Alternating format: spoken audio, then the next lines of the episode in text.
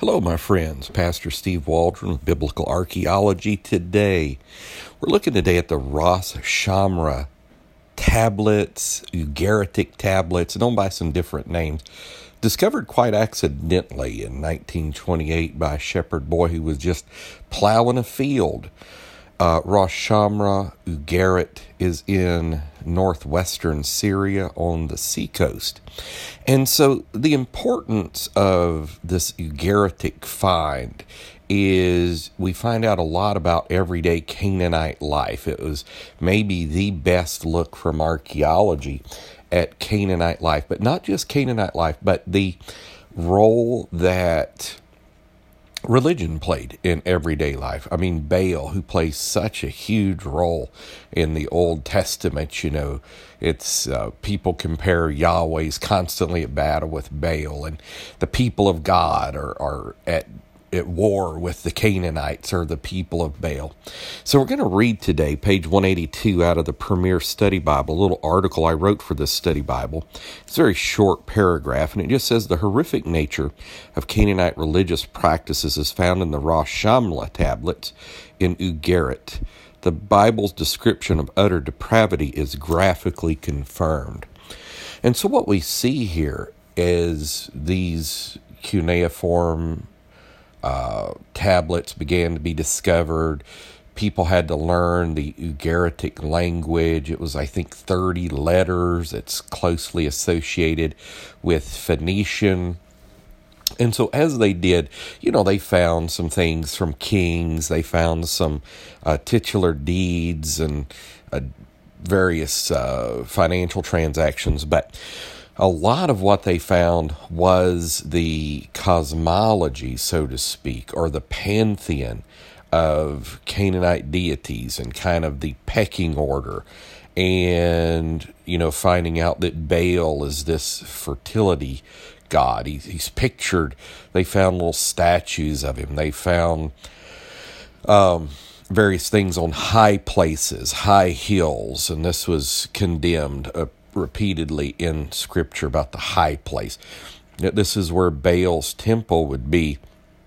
And so he would be like holding thunderbolts. And if you look at the little statues and the uh, minarets and, and different things that are discovered, I mean, he just he always has this real fierce look on his face. He is not this friendly person. And so and people who have studied it say that it has a large Babylonian influence as well. And then it gradually went westward with the Phoenicians and highly influenced the pantheon of Greek mythology with Zeus and others and the tripartite divisions of that. But, you know, as you get into this, like uh, Baal fighting some of his foes to kind of be the chief deity. You know, one of them is ground up and spread all over the place and all this.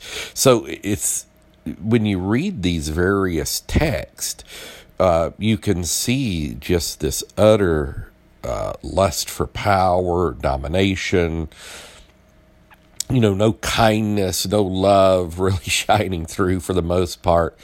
Uh, nothing in those areas. And so when the Bible talks about the horrific nature of the Canaanite religion and the various things they're doing and how God had had 400 years of patience from the time of Genesis till this time when the nation of Israel was going to go conquering for you know the sins of the Canaanites were not yet full and all of this. That uh, this discovery from 1928 and all of the attendant discoveries that went along with it and learning the Ugaritic language and finding out what the Canaanites were really about just serves to confirm what scripture had to say that these people had enormous amounts of moral depravity about them. And really, their sins had kind of gone up to heaven and God had, you know, given them grace for many generations, and then He used His people as a an arm of judgment, just as He would use Assyria. You know, He would talk about Assyria later in the prophet and say, "You're my hammer." For you know the whole earth that God used in the Old Testament, seems certain people groups to do his judgment on the earth. It wasn't always just the flood or Sodom, you know, sovereign acts of God, but sometimes he used people group just like he used Israel as an act of judgment on the Canaanites. So these are very important um, cuneiform, and I say cuneiform, they're written kind of like cuneiform, but it is a 30 letter alphabet but extremely important to study and to confirm what the Bible tells us about the Canaanite religion and the role Canaanite religion played in uh, their everyday life and how utterly depraved it was and gives us a little view of the conquest and then how it the seed of it just stayed there and so you've got Elijah having to confront it, and you've got various kings having to confront it over the course of time, prophets having to confront it. And Baal just kind of stayed there. You know, they've done some other archaeology in the Holy Land from even like in the 700s BC, and they would find an Israelite settlements, sometimes uh, altars to Baal and things such as that.